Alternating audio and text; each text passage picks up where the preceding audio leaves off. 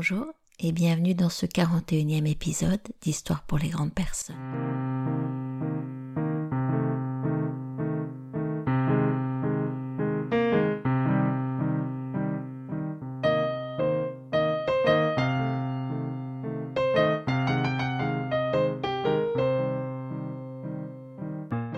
Peut-être l'avez-vous remarqué, j'ai quelques jours de retard.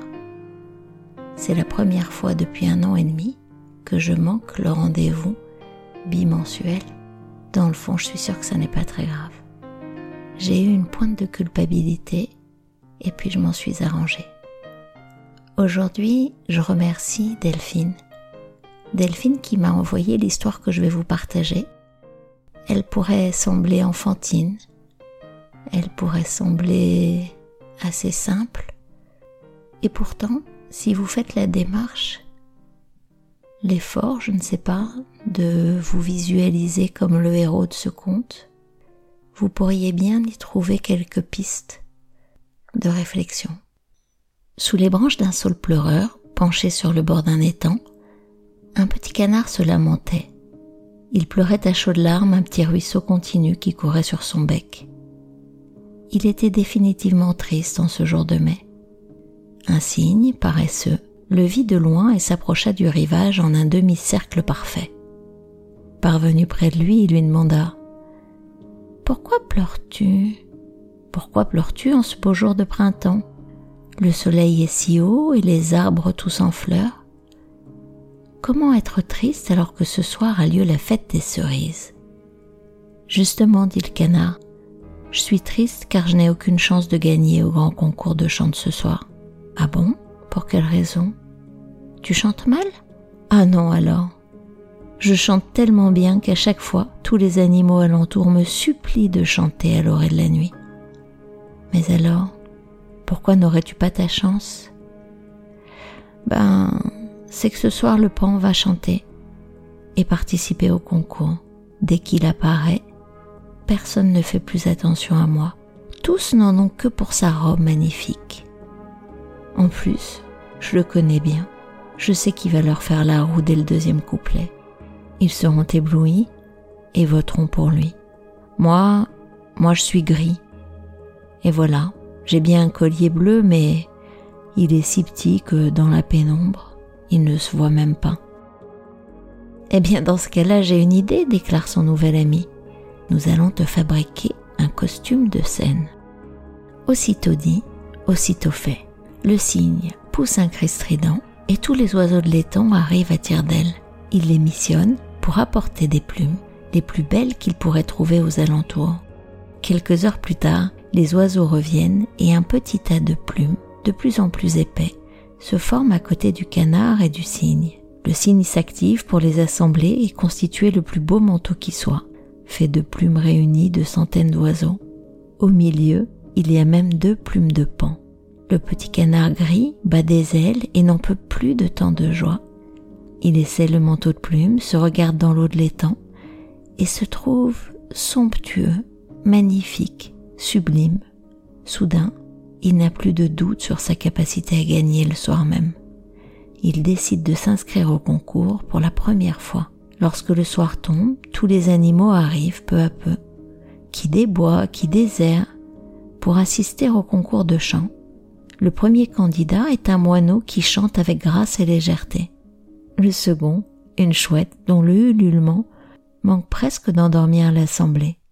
Lorsque le pan apparaît, son arrivée est saluée par une foule en délire devant la magnificence de sa parure. Comme prévu par le petit canard, il surprend son éditoire en faisant la roue lors du dernier couplet. Un Ah admiratif court dans la foule. En entendant cela, le petit canard a à nouveau des doutes, mais il resserre autour de lui les pans de son beau manteau, avance vers la scène courageusement. La nuit étant maintenant complètement tombée, elle est sans lune, de sorte que les spectateurs ne voient plus grand-chose. C'est donc à l'aveugle qu'ils écoutent chanter le petit canard gris. Il chante merveilleusement bien. C'est une longue ballade rocailleuse qui parle de l'étang, de la lune, de la forêt et des étoiles le petit canard a oublié l'enjeu du concours. Sur scène, tête renversée, il chante, chante sans se rendre compte de l'effet que sa voix produit sur son public. Tous sont captivés, subjugués, envoûtés par sa voix chaude et mélodieuse. Quand il cesse, un grand silence envahit le plan d'eau. Un silence magique fait de paix et d'harmonie. Puis des applaudissements éclatent, fait d'ailes battues et de pattes qui frappent le sol. Les salutations n'en finissent pas. Tous les animaux sont debout, certains les larmes aux yeux pour saluer la performance de cet animal mystérieux qu'ils ne voyaient pas dans la nuit. Le canard descend de scène pour attendre le vote et le verdict. En bas, le cygne l'attend pour le féliciter. Tu vois, tu vois, canard, l'effet que produit ta voix? Détrompe-toi, mon ami, lui répond le canard. C'est le manteau que tu m'as fabriqué qui les a enchantés. Le cygne ne dit mot, mais emmène le canard du côté des spectateurs pour qu'ils se rendent compte que ceux-ci n'ont strictement rien vu à ce qui se passait sur scène. Mais alors, dit le canard, mais alors, c'est moi qu'ils ont aimé? Vraiment? Pas mon manteau Moi? À cet instant, le président du jury, une pie en habit de soirée, gagne la scène pour nommer le gagnant. Il est le petit canard gris. C'est donc sous les ovations qu'il reçoit sa médaille et salue la foule. Il s'aperçoit alors que dans sa précipitation, il n'a pas remis son manteau pour recevoir son prix, et il comprend désormais que ce manteau ne lui a pas été utile. Il l'a été à un moment lorsqu'il croyait que sa voix ne suffirait pas. Il a trouvé en l'habit l'assurance, l'assurance nécessaire pour tenter sa chance. Quelle chance qu'il ait fait si noir Il sait désormais qu'aucun déguisement ne lui était nécessaire pour être considéré.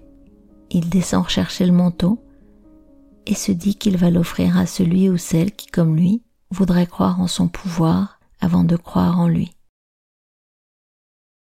Vous avez peut-être entendu plein de choses ou pas dans cette histoire. Peut-être l'avez-vous trouvé un peu naïve avec son petit canard, son cygne, ses oiseaux, cette voix merveilleuse. Moi, je la trouve très intéressante. D'abord parce qu'elle parle d'un sujet inépuisable, qui est la question de comment j'ai confiance, comment j'ose, comment je surmonte mes doutes pour faire ce dont j'ai envie. Bon. Et hum, il y a une autre chose qui parle pour moi d'une expérience euh, très concrète et toujours renouvelée avec euh, émerveillement et surprise. C'est celle où l'on fait taire la peur quelques instants où l'on enferme le doute ailleurs et où on se laisse aller juste au plaisir de faire, de tester. Et c'est ce moment-là où on découvre que finalement, enfin en tout cas pour ce qui me concerne, l'enjeu n'est pas tant de gagner que de jouer, l'enjeu n'est pas tant d'y arriver que d'essayer, et que rien que le plaisir de se rêver au bon endroit pour soi, rien que ce plaisir-là, c'est un moment magique et merveilleux. C'est le moment qui vaut pas la transgression, mais en tout cas le dépassement. Alors voilà, vous avez sans doute trouvé d'autres lectures de ce conte, celle qui parle du moment où on se regarde avec les yeux du petit canard gris alors qu'on est un merveilleux chanteur, une merveilleuse chanteuse. Celle également qui parle de du moment où on oublie pourquoi on fait les choses pour le simple plaisir de les faire, celle où on se rend compte que finalement on a assez d'expérience, de fond, de forme, qu'on n'est plus le petit garçon ou la petite fille qui a peur, mais qu'on est devenu un adulte, qu'on sait des choses, qu'on a appris, qu'on a beaucoup plus que ce qu'on croit qu'on a, et qu'on pourrait se permettre d'y aller. Ou pas. Peut-être n'avez-vous rien entendu tout cela et j'espère que vous avez quand même pris plaisir à écouter cette histoire. Je vous remercie. Je vous retrouve dans 15 jours. N'oubliez pas de vous abonner sur Spotify, sur Google Podcast, sur Apple Podcast. C'est assez simple. Pour mettre des étoiles ou commenter, ça l'est également. Pour partager, l'est également. Je vous remercie. Vos partages, vos messages sont un encouragement important et motivant pour moi. À bientôt dans Histoire pour les grandes personnes. Au revoir.